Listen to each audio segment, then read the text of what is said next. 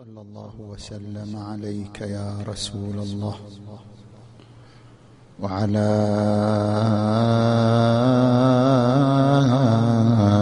أهل بيتك المنتجبين يا ليتنا كنا معكم.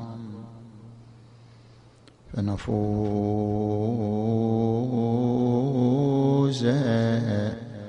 فوزا عظيما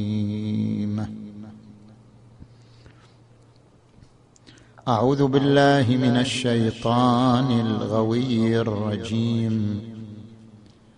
بسم الله الرحمن الرحيم. ولتكن منكم أمة يدعون إلى الخير. ويأمرون بالمعروف وينهون عن المنكر. صدق الله العلي العظيم.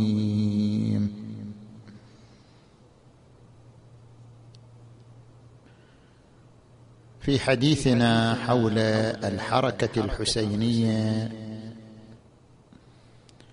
نتناول ثلاثة محاور. في المبررات لدراسة الحركة الحسينية وفي تعدد القراءات للحركة الحسينية وفي تنوع الاتجاهات في تحليل أهداف الحركة. نأتي إلى المحور الأول. ما هي المبررات لدراسة الحركة الحسينية؟ في الوسط الشيعي يوجد اتجاهان. اتجاه يرفض دراسة الحركة الحسينية واتجاه يرى أن من اللازم دراسة الحركة. الاتجاه الأول الذي يرفض دراسة الحركة الحسينية. يقول نحن لسنا معنيين بدراسة الحركة وليس من شأننا أن ندرس مبرراتها أو أن نعين أهدافها.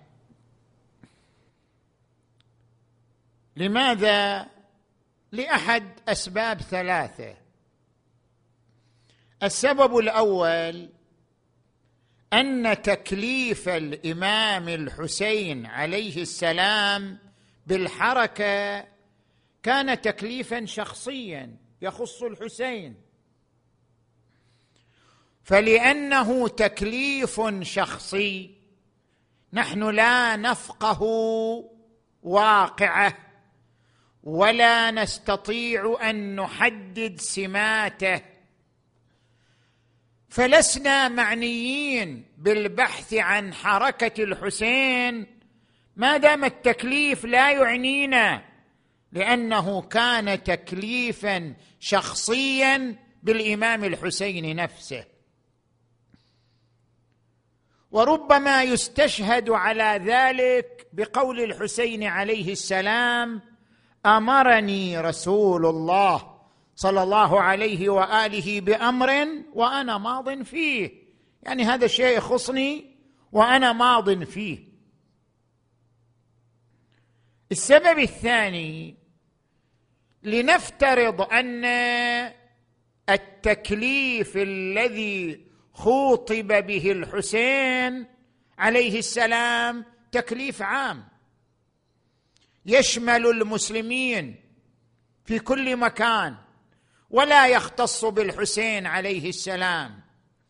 ولكن تشخيص شروط هذا التكليف وتحديد الظروف الموضوعية لتطبيق هذا التكليف يختص بالإمام المعصوم. الإمام المعصوم هو الأعرف. بتشخيص الشروط وتحديد الظروف. فلماذا نشغل أنفسنا ببحث حول تكليف لا نستطيع أن نحدد شروطه أو أن نشخص ظروفه؟ السبب الثالث أن الأئمة من أهل البيت صلوات الله عليهم بعد مقتل الحسين. لم يتعرضوا لشرح أهداف ثورة الحسين ولا لبيان مبررات حركة الحسين وإنما صار اهتمامهم بربط المجتمع الإسلامي بالحسين ربطا شعائريا من خلال الزيارات والطقوس أو ربطا عاطفيا من خلال الحث على البكاء والندبه والرثاء. فإذا لم يتصدى الأئمة وهم الأعرف بحركة الحسين لشرح الحركة وتحديد مبرراتها وبيان أهدافها فلماذا نحن نتجشم بحثا لم يتطرق له الأئمة ولم يولوه أهمية رغم كثرة رواياتهم ورغم كثرة أحاديثهم. اذا هذا الاتجاه في الوسط الشيعي يرفض دراسة الحركة الحسينية. يعتبر الحركة الحسينية حركة غيبية لا معنى لدراستها. نيجي إلى الاتجاه الثاني. الاتجاه الثاني لا يرى من الضرورة دراسة الحركة الحسينية. من الضرورة تسليط الضوء على الحركة معرفة أهدافها معرفة مبرراتها تحديد شروطها وظروفها. هذا من الضروري. ليش؟ أيضا لأحد أسباب ثلاثة. السبب الأول إن تكليف الحسين بالحركة لم يكن تكليفا خاصا. مشخص بالحسين. لا كان تكليف عام. تكليف الحسين بالخروج ورفض البيعة تكليف عام. لم يكن تكليف خاص ولا تكليف شخصي غيبي بالحسين عليه السلام. ليش؟ لأن الحسين نفسه شرح التكليف. لأن الحسين نفسه من خلال خطاباته أوضح أنه ينطلق من تكليف عام لا من تكليف خاص حيث قال ما خرجت اشرا ولا بطرا ولا مفسدا ولا ظالما وإنما خرجت لطلب الإصلاح يعني تكليف عام. كل الأمة مسؤولة عن الإصلاح. لطلب الإصلاح في أمة جدي أريد أن آمر بالمعروف وأنهى عن المنكر. اذا الحسين انطلق من المنطلقات القرآنية ولتكن منكم أمة يدعون إلى الخير ويأمرون بالمعروف وينهون عن المنكر. وأما تشخيص شروط هذا التكليف أو تحديد ظروفه الموضوعية فباستطاعة المسلمين في كل زمان كما يشخصون تكاليفهم الأخرى يشخصون هذا التكليف. كما أن المسلمين قادرون من خلال ما يعبر عنه في الفقه بالإحراز التعبدي قادرون عبر أمارات ودلائل وطرق أن يشخصوا الشروط ويحددوا الظروف وتبعا لذلك يجرون ويأتمرون وراء هذا التكليف. اذا أي مشكلة في البين؟ في شرح أهداف حركة الحسين عليه السلام. السبب الثاني معرفة حركة الحسين هي عبارة عن معرفة مقام من مقامات الإمام المعصوم. كل إمامي مطلوب بأن يتعرف على مقامات الأئمة المعصومين صلوات الله عليهم أجمعين. ومن مقامات الإمام حركته فإن حركته إحدى مقاماته. مثلا عندما نأتي للشهادة توج الحسين حركته بالشهادة. الشهادة مقام. من المقامات العظيمة. الشهادة قرب من الله ثناء في الله اتصال ملكوتي بالله. هذا مقام من مقامات الإمام المعصوم. نفس حركة الحسين عليه السلام هي حركة هداية. حركة الحسين حركة هداية وحركة الهداية مظهر من مظاهر الهداية الإلهية وجعلنا منهم أئمة يهدون بأمرنا. إذا عندما نتعرف على أسرار حركة الحسين وأهداف حركة الحسين فإننا بذلك نتعرف على مقام من مقامات الإمام المعصوم عليه السلام. كما نتعرف على الإمام علي من خلال حكومته وعدالته. نتعرف على النبي المصطفى من خلال حروبه من خلال إدارته الحكيمة. نتعرف على مقامات الحسين من خلال قراءة حركته ودراسة مشروعه الذي انتهجه صلوات الله وسلامه عليه. وشرح هذه الأهداف والمبررات هو مصداق من مصاديق إحياء أمر آل محمد. يا فضيل أتجلسون وتتحدثون؟ قلت بلى. قال إني أحب تلك المجالس فاحيوا فيها أمرنا. من جلس مجلسا يحيا فيه أمرنا. لم يمت قلبه يوم تموت القلوب. شرح مبررات ثورة الحسين. شرح أهداف حركة الحسين هو في نفسه إحياء لأمر آل محمد صلوات الله عليهم أجمعين. السبب الثالث عندنا مصطلحان سنن اجتماعية وسنن إلهية. السنن الاجتماعية مصطلح في علم الاجتماع كل مجتمع يخضع لنفس السنن. حركة التاريخ تخضع لسنن ثابتة تتكرر في كل زمن وفي كل مجتمع. مثلا القرآن الكريم عندما يقول ضرب الله مثلا قرية كانت آمنة مطمئنة يأتيها رزقها رغدا من كل مكان فكفرت بأنعم الله. فأذاقها الله لباس الجوع والخوف بما كانوا يصنعون. القرآن ما يتحدث عن قضية تاريخية يتحدث عن سنة. كل مجتمع عنده ثروة سواء ثروة نفطية ثروة زراعية ثروة صناعية كل مجتمع كل مجتمع يمتلك ثروة ولا يقوم بتوزيع الثروة توزيعا عادلا. مصيره الانهيار الاقتصادي. شاء أم أبى.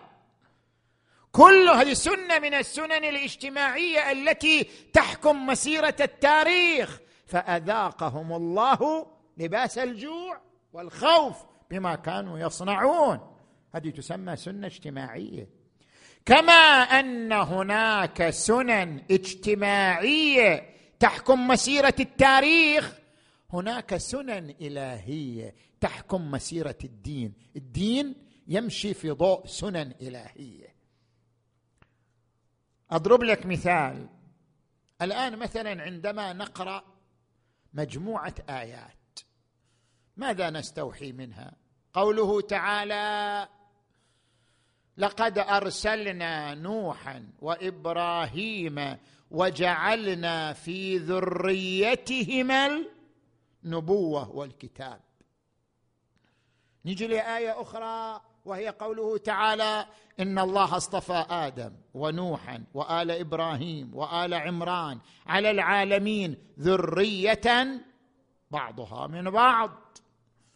عندما نقرأ قوله تعالى وإذ ابتلى إبراهيم ربه بكلمات فأتمهن. قال إني جاعلك للناس إماما. قال ومن ذريتي. عندما نقرأ قوله تعالى وابعث فيهم رسولا يتلو عليهم آياتك ويعلمهم الكتاب والحكمة ويزكيهم. هذا المجموع شو استفيد منه؟ تفهم منه أن النبوة والإمامة كلها في عائلة واحدة. كلها أسرة واحدة. أسرة واحدة جمعت الأنبياء والأوصياء والأئمة والأولياء. أسرة واحدة. انحدرت من نوح إلى إبراهيم إلى محمد صلى الله عليه وآله.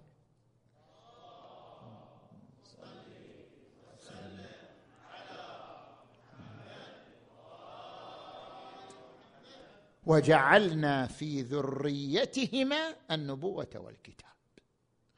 ذرية بعضها من بعض. هذه سنة إلهية.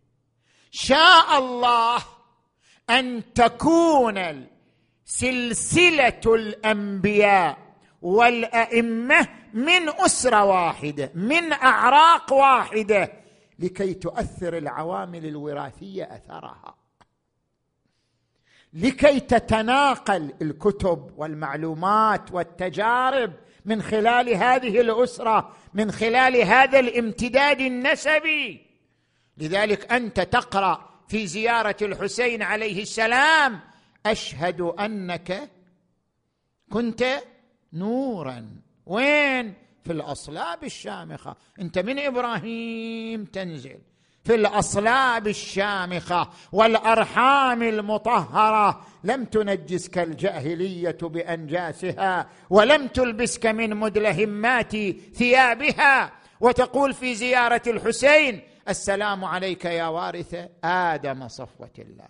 يا وارث نوح نبي الله يا وارث إبراهيم خليل الله يا وارث موسى كليم الله يا وارث عيسى روح الله يا وارث محمد حبيب الله.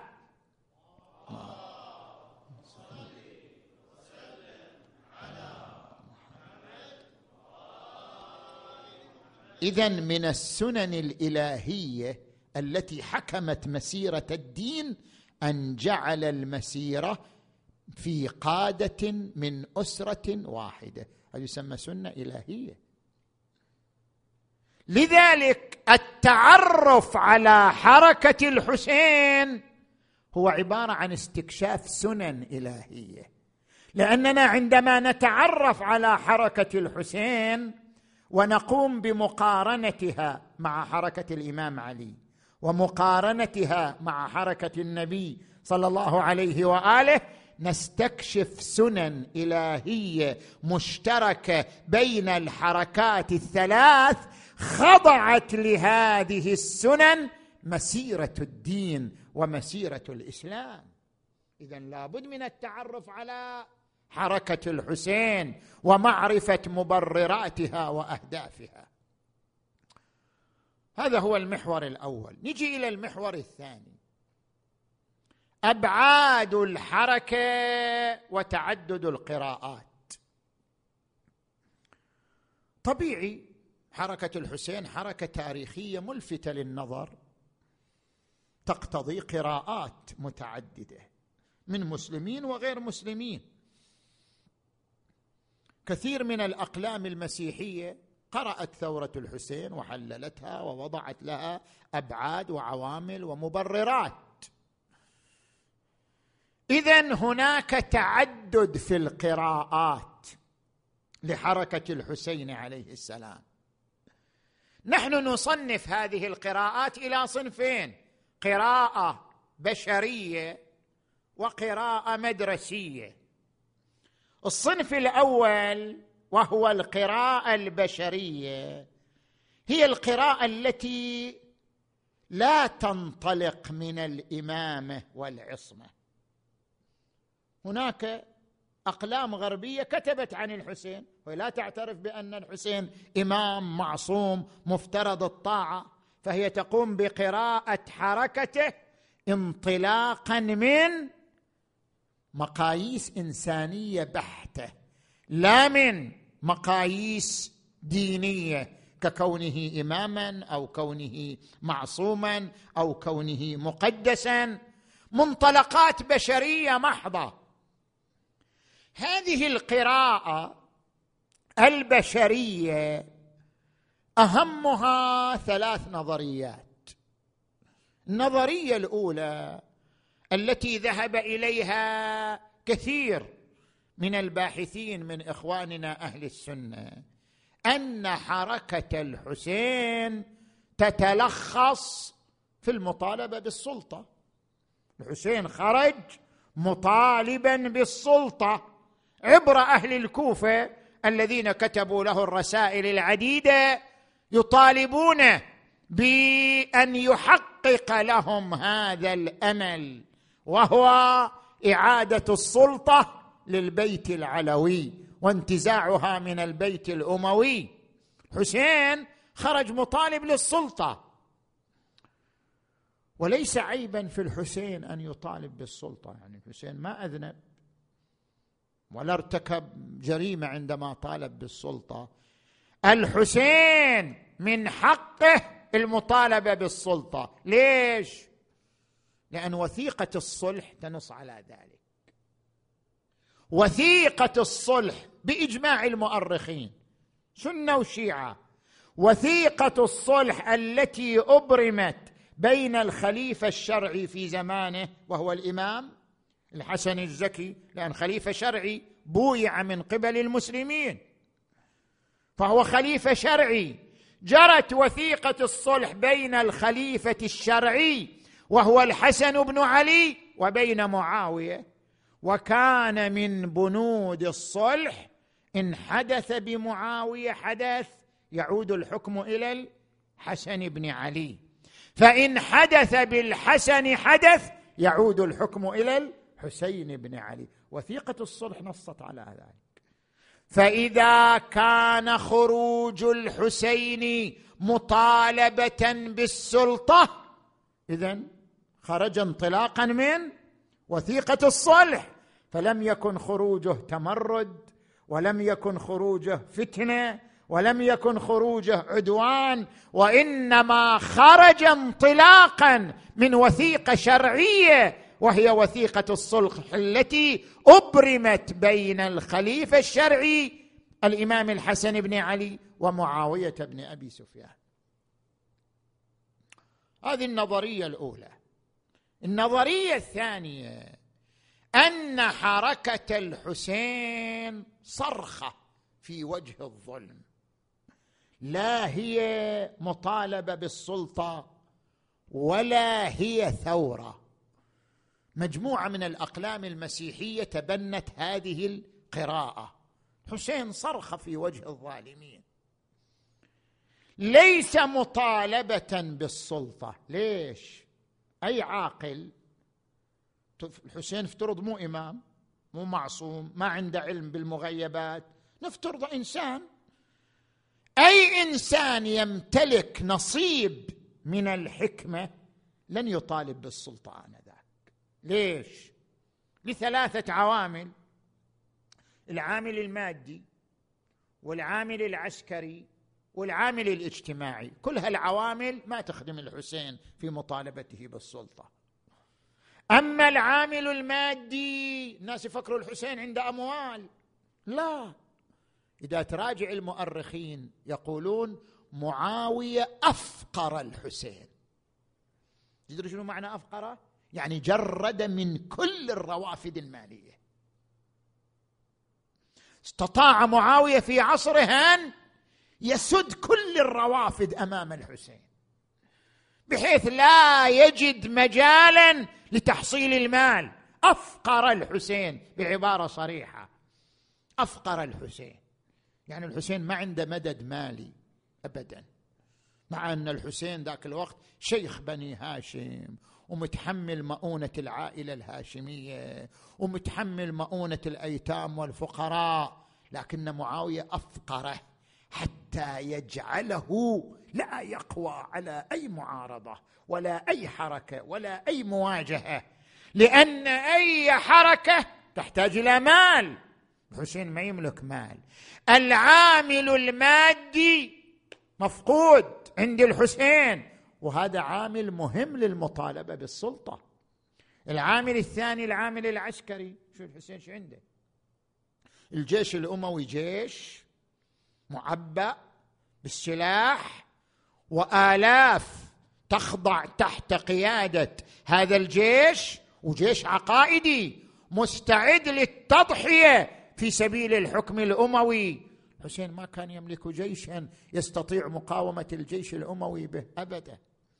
فهذا العامل العسكري أيضا ما موجود عند الحسين. العامل الثالث العامل الاجتماعي. أنت تتعجب. الحسين ريحانة رسول الله. بنت ابن بنت رسول الله. لكن الإمام زين العابدين يقول ما بمكة والمدينة محب لنا آل البيت. ما في. يعني ما في ما في أرضية اجتماعية. ما في. أرضية يتكئ عليها الحسين في المطالبة بالسلطة ما موجودة. العامل الاجتماعي مفقود. الحزب الأموي استشرى وهيمن على مقاليد الأمور في الحجاز في العراق وشر واشترى الناس بأمواله ورشواته وهداياه. اذا مع هذه الهيمنة والقبضه الحديديه على مقاليد الأمور لم تكن هناك أرضية اجتماعية مهيئة يتكئ عليها الحسين في المطالبة بالسلطة. ابدا. ولأجل ذلك لا يمكن والحسين إنسان عاقل يمتلك حكمة لا يمكن لأي إنسان عاقل أن تكون حركته مطالبة بالسلطة مع أن عوامل المطالبة كلها مفقودة. اذا ليست مطالبة بالسلطة الحركة ولا أن الحركة ثورة. ليش؟ لأن الثورة بحسب الاصطلاح في علم التاريخ الثورة حركة لديها التفاف جماهيري. الحركة إذا لديها التفاف جماهيري عريض تسمى ثورة. حركة الحسين ما كان لديها التفاف جماهيري كان تعاطف وليس التفاف. الحسين عليه السلام عندما سأل الفرزدق كيف خلفت الناس كيف تركت الناس خلفك؟ قال قلوبهم معك وسيوفهم عليك. يعني ما في التفاف جماهيري في تعاطف جماهيري. أما التفاف جماهيري لا. إذا حركة الحسين لم تكن محاطة بالتفاف جماهيري كي تسمى ثورة. اذا هي شنو؟ واقعها؟ واقعها صرخة. ظلام أراد الحسين أن يسطر وجه الظلام بشعلة نور. أمام ذلك الظلم المخيم أراد الحسين أن يصرخ صرخة في وجه الظلم. فرفض بيعة يزيد بن معاوية وقال لا أعطيكم بيدي إعطاء الذليل ولا أقر إقرار العبيد. وقال مثلي لا يبايع مثله. صرخ في وجه الظلم. هذه النظرية الثانية. النظريه الثالثه أن حركة الحسين ثورة وليست مجرد صرخة. ليش؟ لأن الثورة على قسمين. هناك ثورة دفعية هناك ثورة تدريجية. الثورة الدفعية هي التي تنهض في وقت واحد. ثار ثورة المختار مثلا على بني أمية. ثورة دفعية. ثورة أهل المدينة على يزيد بن معاوية في معركة آه، الحرة في واقعة الحرة. ثورة دفعية. لكن هناك ثورات تأخذ سنين طويلة حتى تنتج. فتسمى ثورة تدريجية. حركة النبي المصطفى صلى الله عليه وآله ثورة تدريجية. الرسول صلى الله عليه وآله مدة ثلاث وعشرين سنة بدأت من مكة وانتهت بفتح مكة. ثلاث وعشرين سنة هي ثورة لكن ثورة تدريجية. أيضا الحسين عليه السلام لا يمكن أن نحصر ثورته في يوم كربلاء في ساعات واجه بها الجيش الأموي. لا ثورة الحسين بدأت عندما قال ومثلي لا يبايع مثله ولكنها امتدت بعد مقتل الحسين. قتل الحسين ثار أهل المدينة.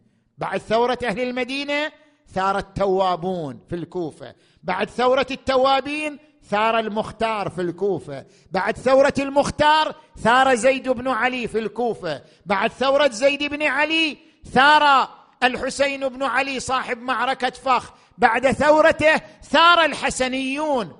امتدت الحركات منذ يوم الحسين إلى أن سقط الحكم الأموي.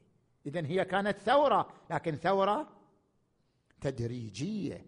حركات متتابعة افتتحها الحسين بن علي صلوات الله وسلامه عليه بأول يوم رفض فيه بيعة يزيد بن معاوية.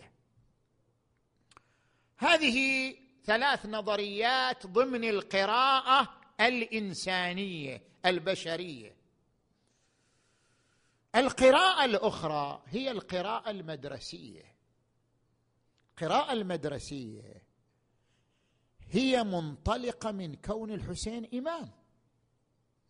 الحسين إمام معصوم مفترض الطاعة كل الدراسات الشيعية الإمامية لحركة الحسين تدخل تحت القراءة المدرسية لأنها انطلقت من مدرسة الإمامة والعصمة. لذلك تسمى قراءة مدرسية. زين. القراءة المدرسية تبحث عدة نظريات وعدة اتجاهات في تحليل الحركة الحسينية. الآن إحنا ننتقل إلى المحور الثالث. تنوع الاتجاهات في تحليل الحركة الحسينية. طبعا هذه الاتجاهات كلها مدرسية كلها ضمن الدراسات الإمامية. الاتجاه الأول. أن حركة الحسين عليه السلام تكليف شخصي. كيف يعني تكليف شخصي؟ تكليف خوطب به الحسين وهذا التكليف لا يقبل الاقتداء به. خلاص انتهى مع الحسين. هذه النظرية أو هذا الاتجاه يستند إلى مجموعة من الروايات. من هذه الروايات ما عن الإمام الصادق عليه السلام قال فلما توفي الحسن ومضى فتح الحسين الخاتم الثالث. لكل إمام خاتم. إمام علي إلى الامام الحسن الخاتم الثاني الإمام الحسين الخاتم الثالث. فتح الحسين الخاتم الثالث فوجد فيه أن قاتل فاقتل تقتل. واخرج بأقوام للشهادة لا شهادة لهم إلا معك. تكليف للحسين أن يخرج ويقاتل. الرواية الأخرى رواية حريز. قلت لأبي عبد الله الصادق عليه السلام جعلت فداك ما أقل بقاءكم أهل البيت. يعني أنتم أهل البيت كل أعماركم قصيرة. ما أقل بقاءكم أهل البيت وأقرب آجالكم بعضها من بعض. مع حاجة الناس إليكم. شنو جاوب الإمام الصادق؟ فقال إن لكل واحد منا صحيفة. فيها ما يحتاج إليه أن يعمل به في مدته. فإذا انقضى ما فيها مما أمر به عرف أن أجله قد حضر. إذا انقضت المهمة عرف أن أجله قد حضر. فأتاه النبي صلى الله عليه وآله ينعى إليه نفسه وأخبره بما له عند الله. وإن الحسين عليه السلام قرأ صحيفته التي أعطيها وفسر له ما يأتي فخرج للقتال. كل إمام إلى صحيفة الامام الحسين قرأ صحيفته عرف أنه مأمور بالخروج فخرج. طيب هذا الاتجاه عندنا ملاحظتان عليه. الملاحظة الأولى. طبعا هذا الاتجاه يتبناه الشيخ المجلسي صاحب البحار ويقول بأنه عدم التفكير في هذه المسألة وهي مسألة حركة الحسين أحوط وأولى. يعني لا تفكر فيها. غض النظر عنها. عدم التفكير في هذه المسألة أحوط وأولى. وذكر صاحب الجواهر رحمه الله قال له تكليف خاص قد قدم عليه وبادر إلى إجابته. تكليف خاص زين. هذا الاتجاه عندنا عليه ملاحظتان. الملاحظة الأولى كل الروايات التي ذكرت تدل على أن الحسين مكلف بالخروج لكنها لا تدل على أنه تكليف خاص يختص بالحسين دون غيره. لكل إمام صحيفة ولكل إمام تكليف فالحسين كان له صحيفة وكان له تكليف. أما أن ذلك التكليف كان تكليفا شخصيا لا يتكرر ولا يقبل الاقتداء فلا دلالة في هذه الروايات على ذلك. لهذا نقول لا ملازمة بين كون الحسين مكلف وبين عدم كون تكليفه قاعدة عامة يقتدى بها إذا توفرت شروطها وتمت ظروفها. زين. ثانيا افترض تكليف خاص. يعني ما نقدر نعرف حكمته. فليكن تكليف خاص. هل كل تكليف خاص؟ لا يمكن معرفة حكمته. لا يمكن معرفة أهدافه لا يمكن معرفة أسراره. ممكن. النبي الأعظم صلى الله عليه وآله كانت له أحكام خاصة. النبي واجب عليه أن يصلي صلاة الليل. إحنا يستحب في حقنا صلاة الليل. أما النبي يجب عليه صلاة الليل. حكم خاص في حق النبي. النبي صلى الله عليه وآله من أحكامه الخاصة أن له أن يتزوج أكثر من أربع زوجات. بس هذا مو معنى أننا لا نعرف حكمة هذا التكليف. حكمته نشر رحمته وكفالة الأرامل وكفالة الأيتام. أكثر زوجات النبي أرامل ومعهم أيتامهم ومعهم أطفالهم. النبي صلى الله عليه وآله نعم له حكم خاص أن يتزوج أكثر من زوجه. أما السر في هذا الحكم الخاص واضح وليس خفيا. فكون تكليف الحسين عليه السلام تكليفا خاصا لا يعني أنه تكليف غامض غيبي لا يمكن معرفة حكمته وأسراره. زين؟ هذا الاتجاه الأول. نجي للاتجاه الثاني. الحسين شهيد الفداء. وهذا الاتجاه ذكره الشيخ النراقي في محرق القلوب الصفحة الرابعة. شنو معنى هذا الاتجاه؟ معنى هذا الاتجاه أن الحسين مستجاب الدعوة ولو دعا على القوم الذين حاربوه لأهلكهم ولكنه شاء أن يموت شهيدا. لكي يكون مصرعه وسيلة للبكاء عليه. ويكون البكاء عليه وسيلة لغفران الذنوب ونيل الشفاعة. فالحسين هدفه من حركته أن ينال شيعته الشفاعة ببركة البكاء عليه والحزن عليه.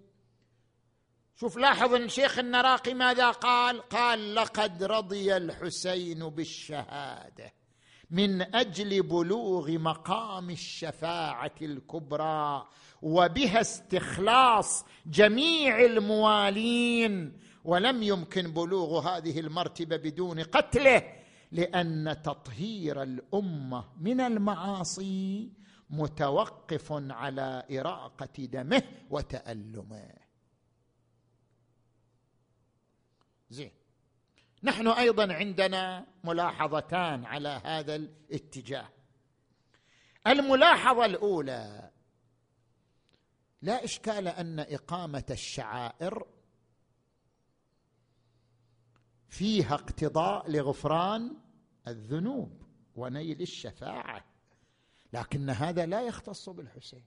كل الأئمة إحياء مصائبهم سبب لغفران الذنوب واستحقاق الشفاعة. هذا لا يختص بالحسين عليه السلام.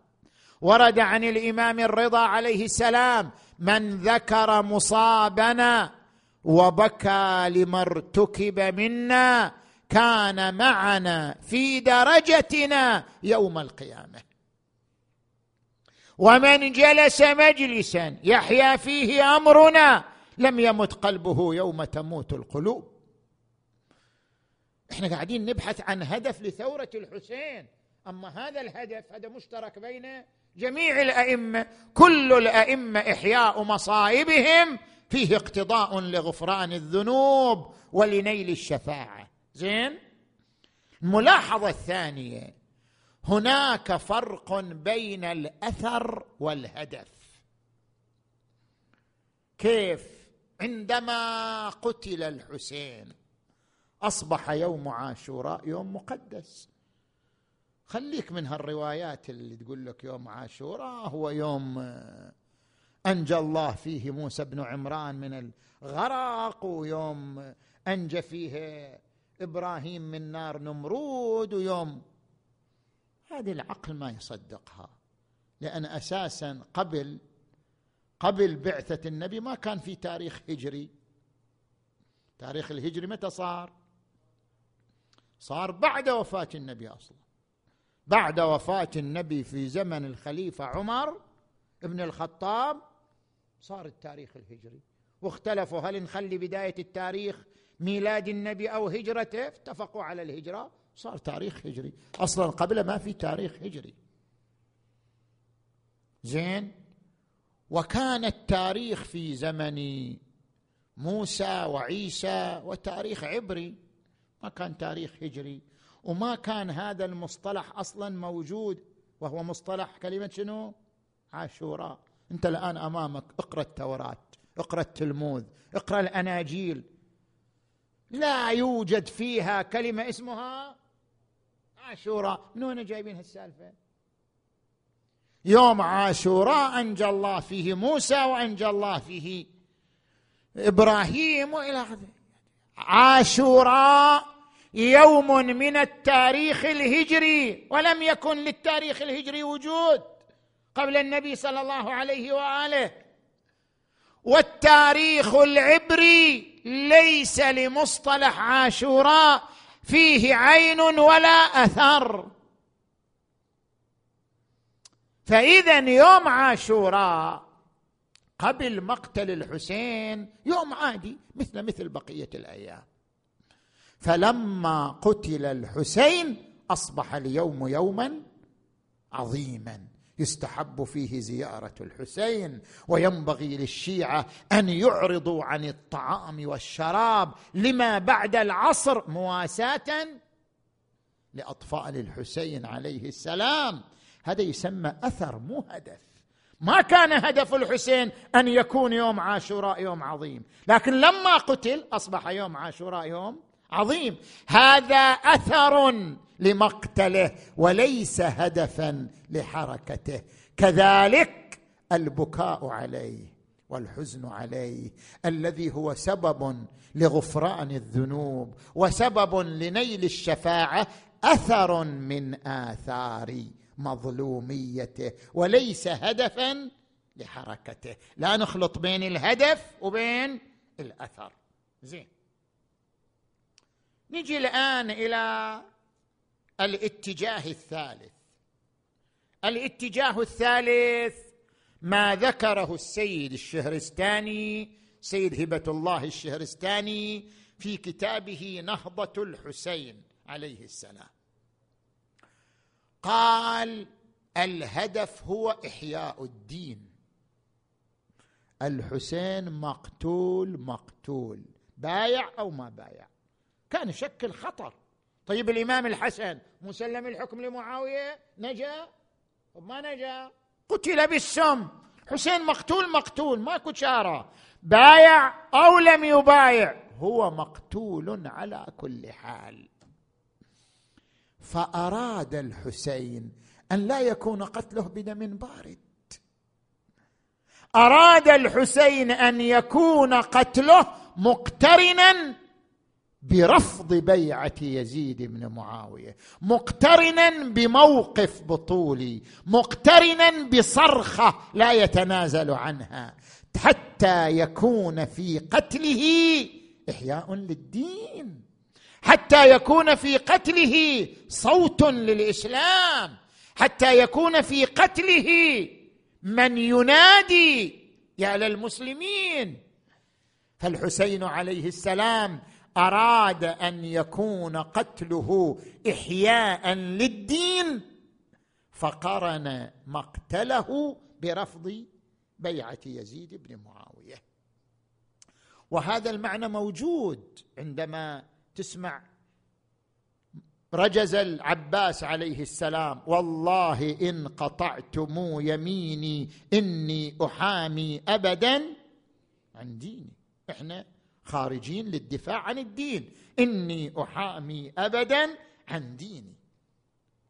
إذا نقرأ كلمات سيدنا الخوئي قدس سره في كتابه التنقيح في الجزء الرابع صفحة 257 يشير إلى هذا الاتجاه.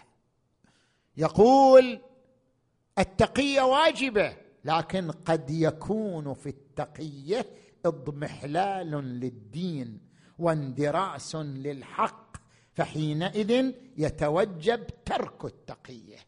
من أجل إحياء الدين وإماتة الباطل ولعل من هنا يقول ولعل من هنا أقدم الحسين. فلم يبايع يزيد بن معاوية. ليش أقدم؟ وترك التقية. أقدم لأن في العمل بالتقية مفسدة أعظم من مفسدة قتله حيث في خروجه إحياء للدين. زين. نجي إلى الاتجاه الرابع. الاتجاه الرابع أن يكون هدف الحسين الشهادة. هو يريد يوصل للشهاده هدف الحسين من خروجه هو الشهادة. إما لأن في الشهادة مقاما ملكوتيا قدسيا. كما عبرت بعض الروايات أن الحسين عليه السلام قال قال لي رسول الله إن لك لدرجة في الجنة لا تنالها إلا بالشهادة. فأنا الشهادة هي هدفي طلبي هو الشهادة. زين. أو لما يعبر عنه كتاب في بالفارسي يعني في في المجتمع الإيراني شهيد جاويد. هذا الكتاب للصالح نجف آبادي. يقول هدف الحسين من حركته أن تكون له شهادة أسطورية. ومعنى أن تكون له شهادة أسطورية يعني شهادة فوق الزمن فوق المكان. بحيث يصبح الحسين رمزا للثائرين في كل الأمم وفي كل المجتمعات. ويصبح الحسين منارا للمواجهين للظلم على مدى الزمن. هدف الحسين أن يتحول إلى أسطورة. هدف الحسين أن يتحول إلى الرمز الأول الشهيد الأول على مستوى الإنسانية. طبعا إحنا هذا الاتجاه عندنا عليه ملاحظات. الشهادة في حد ذاتها ليست هدف. الشهادة وسيلة وليست هدف. الشهادة طريق وليست هدفا في حد ذاته. زين؟ اولا هذا الاتجاه لا يدعمه نص من النصوص. يعني ما عندنا دليل من روايات أهل البيت أو من خطب الإمام الحسين تدعم هذا شنو؟ تدعم هذا الاتجاه. ثانيا الحسين إمام. والإمام وجه الله في الأرض. الإمام مرآة لله في الأرض. السلام على محال معرفة الله ومساكن بركة الله ومعادن حكمة الله وحفظة سر الله. الإمام وجه الله فبما أن الإمام وجه الله لا يمكن أن يكون للإمام هدف إلا في إطار الانتصار إلى الله والانتصار إلى دين الله والانتصار لأهداف السماء. لا أن يكون الإمام هدفه هدف بشري أن يكون رمزا للثائرين وأن يكون شهادة وأن تكون له شهادة أسطورية تتحدى الزمن والمكان. الحسين وجه الله فهدفه الانتصار لله تبارك وتعالى. كما قالت السيدة زينب عليها السلام اللهم تقبل منا هذا القربان. زين. الاتجاه الخامس. ما بطول عليك وصلت قربت من النهاية لا تخاف. الاتجاه الخامس. ما ذكره جمع من علماء الإمامية منهم الشيخ الطوسي وذكره الشيخ المفيد في المسائل العبكرية صفحة 69 أن حركة الحسين تتلخص في مرحلتين. المرحلة الأولى الاستجابة لطلب أهل الكوفة. حيث دعاه أهل الكوفة وكتبوا له الرسائل العديدة. والحسين يوم عاشوراء ذكر ذلك وقال إني لم آتكم حتى أتت إلي كتبكم.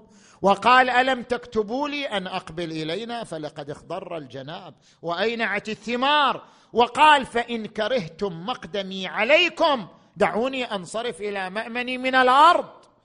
اذا هناك رسائل وصلت للحسين وخرج الحسين استجابة لأهل الكوفة.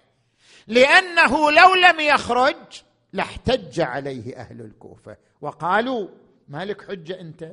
بعثنا إليك الرسائل وأعددنا الأنصار وهيانا لك الأرضية وأنت لم تستجب لنا فأنت لست معذورا أمام الله لأنك لم تستجب لشيعتك ومواليك فأراد الحسين أن يقيم الحجة عليهم فأقبل إليهم من الحجاز لإقامة الحجة عليهم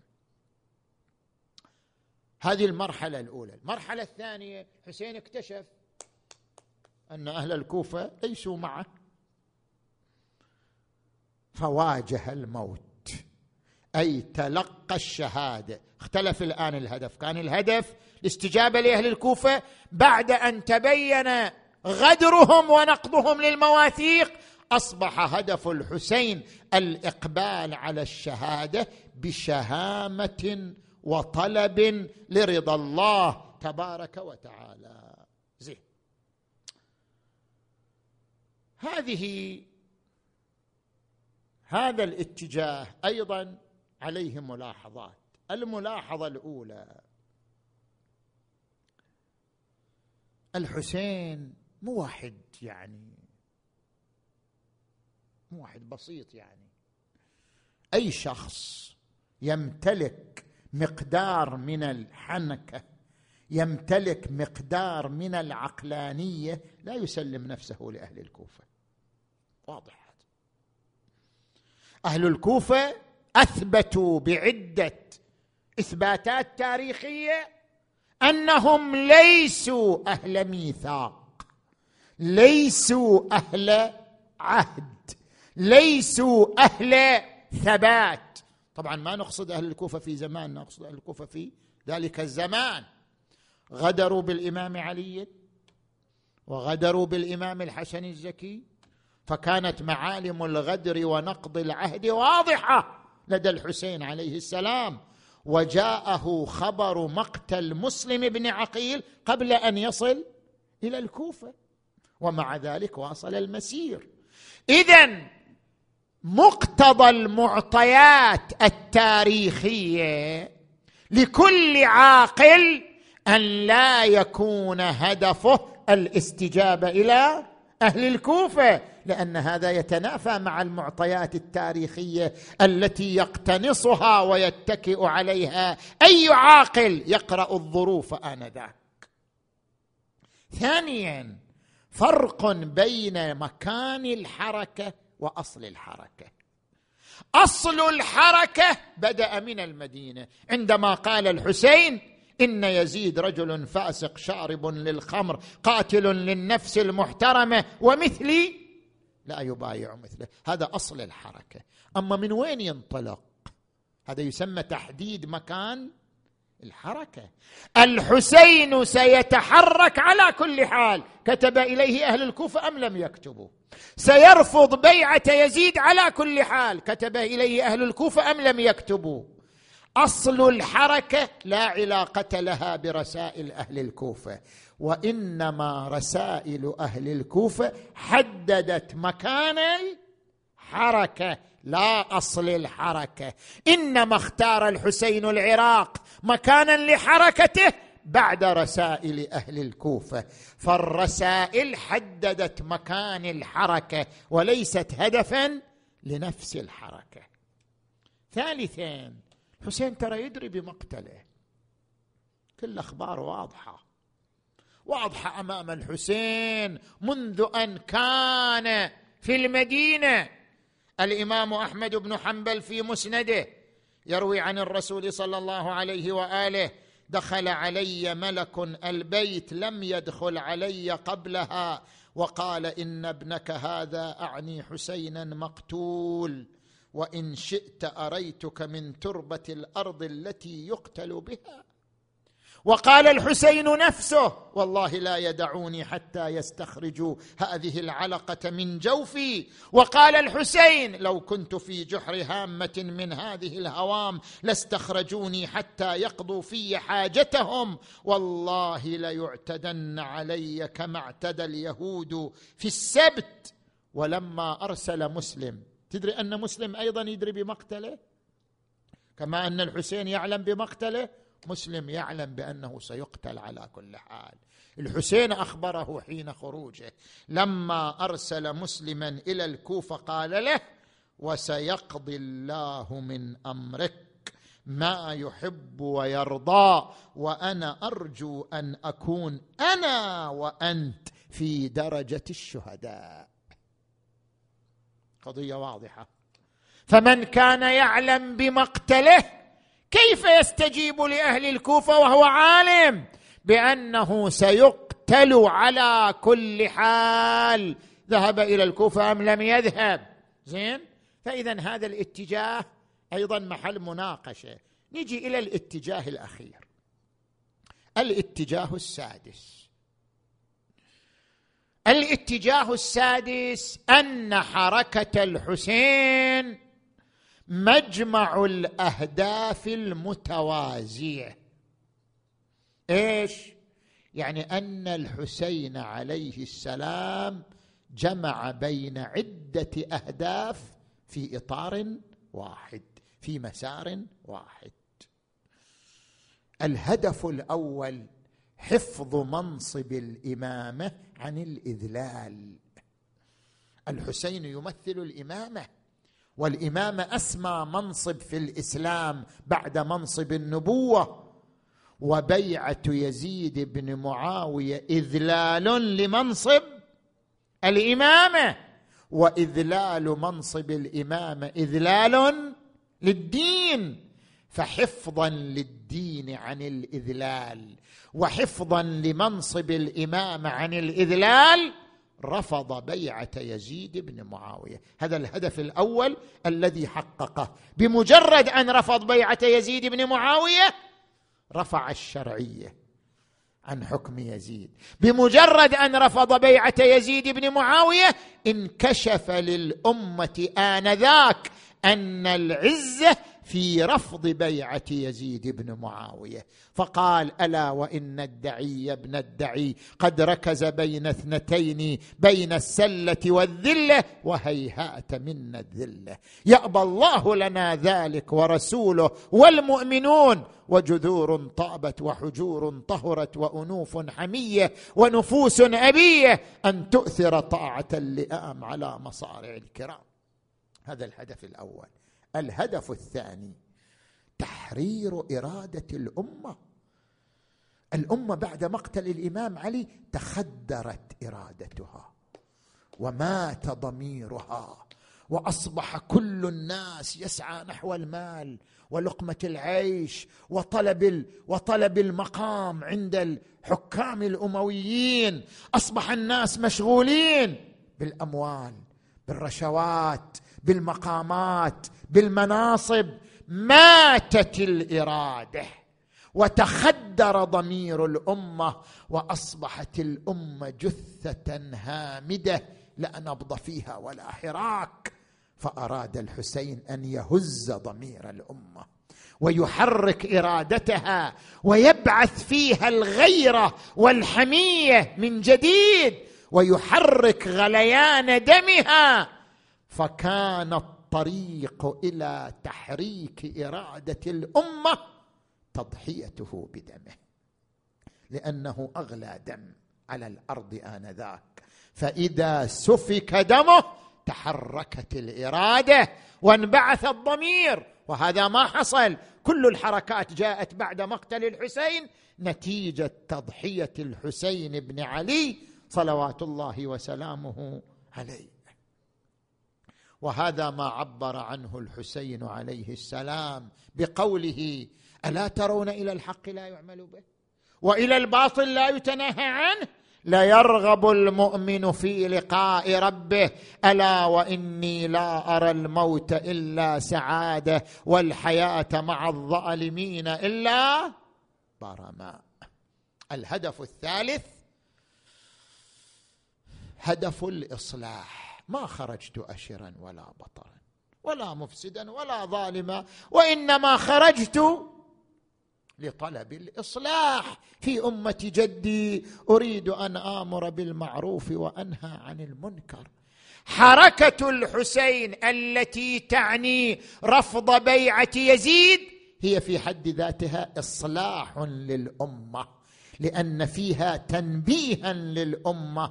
أن تمارس دورها وذلك بتسليم القيادة إلى أهلها من آل بيت محمد صلوات الله عليهم أجمعين.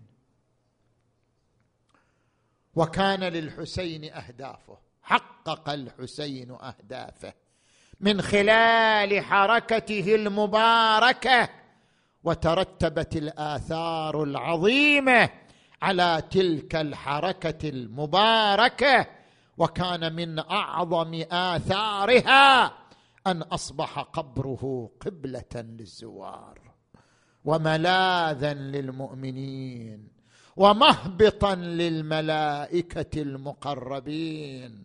أربعة آلاف من الملائكة شعث غبر حول قبر الحسين حتى يخرج القائم فيخرجون معه يستغفرون لزواره ويندبونه ويبكونه. الليلة ليلة الأربعين الليلة ليلة زيارة الحسين الليلة تحتشد الملايين حول ضريح الحسين وحول قبر الحسين. أنا أدري أنت الليلة مشتاق عاشق أن تكون مع الملايين التي تفد بكل شوق بكل حرارة بكل محبة. إلى قبر الحسين وضريح الحسين كأننا مع الزوار هذه الليلة نقف عند ضريحة فننادي السلام على الحسين وعلى علي بن الحسين. وعلى أولاد الحسين وعلى أصحاب الحسين. السلام عليك يا غريب. كلكم بقلوبكم ها. كلكم بنعيكم ها. اتجهوا إلى كربلاء هذه الليلة. إذا شئت النجاة فزر حسينا. إذا شئت النجاة فزر حسينا غدا تلقى الإله. قرير عيني. فإن النار ليس تمس جسمه عليه غبار. الحسيني يا كربلاء نلت الفخر بين الأراضي. نلت الفخر يا غادرية بذبحة حسين. تعنالك الزوار من كل البلادين. لا وين يا زوار؟ قالوا الغار. لا وين يا زوار؟ قالوا أرض الطفوف لا وين يا زوار؟ قالوا أرض الطفوف نزور الذي ظلوا بلروسين والأكفوف مرمي وخيل الأعوجية فوقه الطوف. بعد بعد عندك نداء لزوار الحسين هذه الليلة. يا زاير ضريح حسين عني بلغ رسالة. يا زاير ضريح حسين عني بلغ وأصل الضريح وقول ومن كل عين هما شو يقول؟ صدق يا ابن النبي صدرك داس الشمر بن. صدق يا ابن النبي صدرك. داس الشمر بنعا صدق راسك على الخطي يقرأ من الوحي آيات أول زائر زار الحسين جابر بن عبد الله الأنصاري. اغتسل من الفرات واعتزر بإزار وارتدى بآخر ونثر صرة سعد على بدنه وقال يا عطية خذ بيدي إلى قبر حبيبي الحسين. انت امشي ويا جابر. اتجه ويا جابر نحو ضريح الحسين. ها.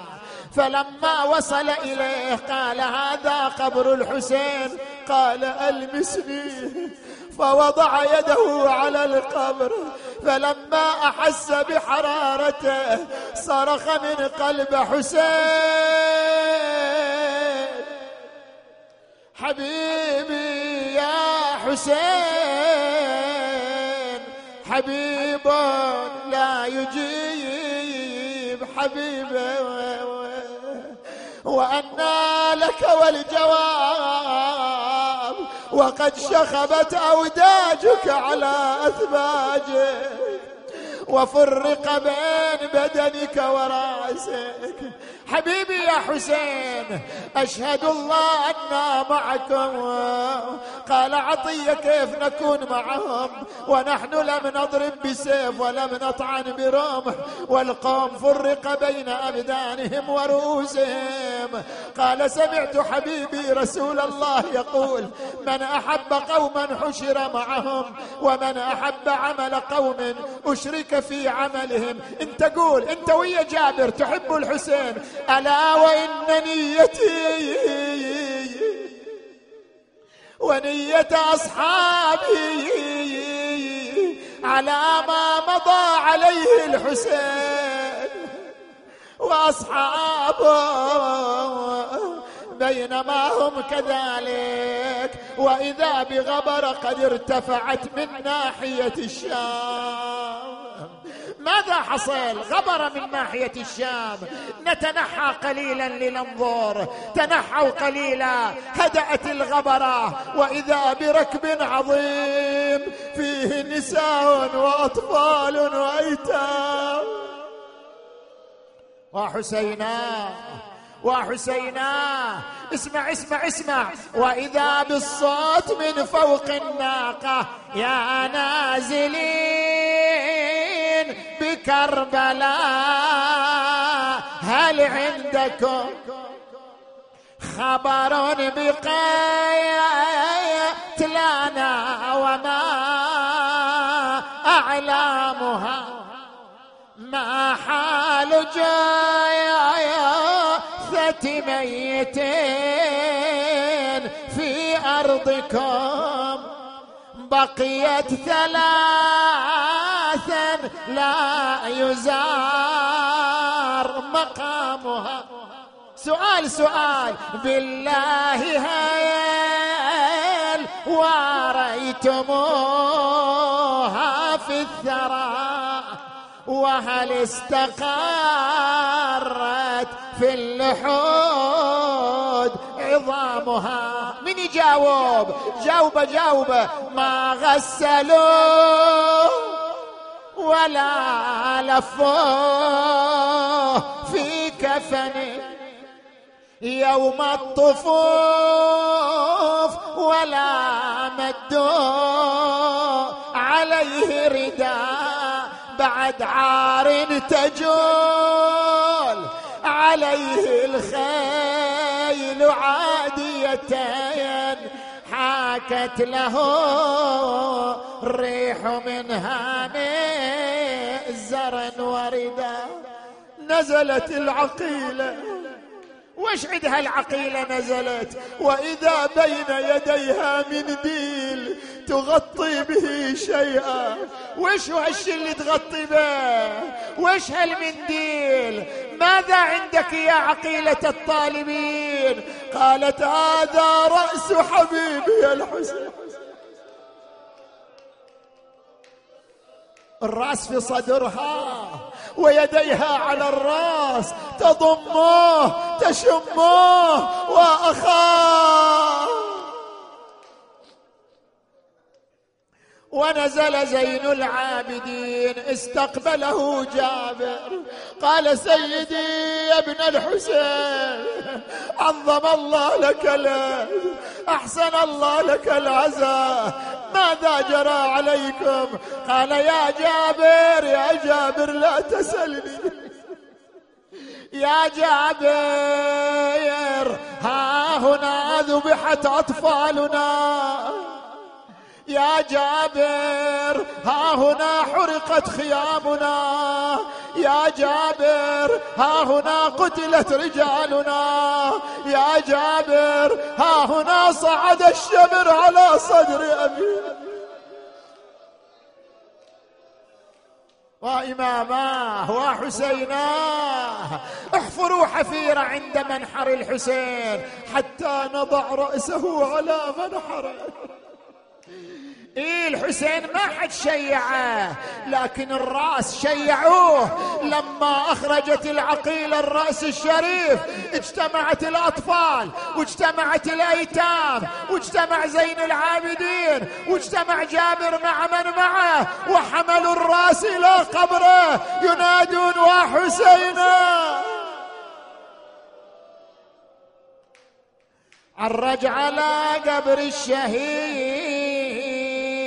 وقام لصياح والعابد السجاياد من فوق الجمل طاح. وزينب تنادي آه يا عز قضور وخرت على قبره يا يا يا ويتاماها سوية ظلت تنادي يا يتامى ويا نساوي شيلوا تراب القبر خلني بنظر حسين وبنظر تكفن لا بقى من غير تكفين. واقعد مع عماري هالدنيا دنية بعد بعد عندها عتاب إلى أبو فاضل ها. توجهت نحو المشرعة نحو قبر أبي الفاضل. وومت إلى أخوها أبو فاضل تنام تقعد يمين قطعة وعلى جود أيادي ما ظن يا خويا الشام ترضى نشوف وادي. يا كرام ما تأخذكم الغيرة علي خويا لا تقول ما عندي مروة. مروة ولا تقول ضيعت الأخوة اويلي ولد يقول ضيعت ضيعت الاخوه ترى زجر سحبني اليوم قوايا وساط على متن تلوى.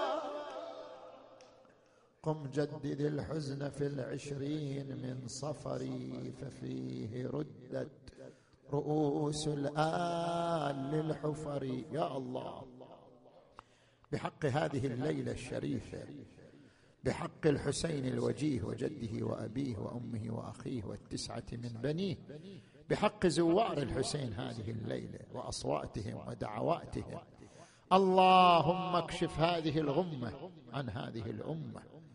اللهم اشف مرضى المؤمنين والمؤمنات خصوصا المرضى المنظورين واقض حوائجنا وحوائجهم. اللهم اغفر ذنوبنا واستر عيوبنا وكفر عنا سيئاتنا وتوفنا مع الأبرار. اللهم عجل فرج وليك وابن أوليائك واكتب له النصر والظفر. اللهم وفقنا والمؤسسين لما تحب وترضى. وارحم أمواتنا وأمواتهم وإلى أرواح أموات الجميع. ثواب الفاتحة تسبقها الصلوات.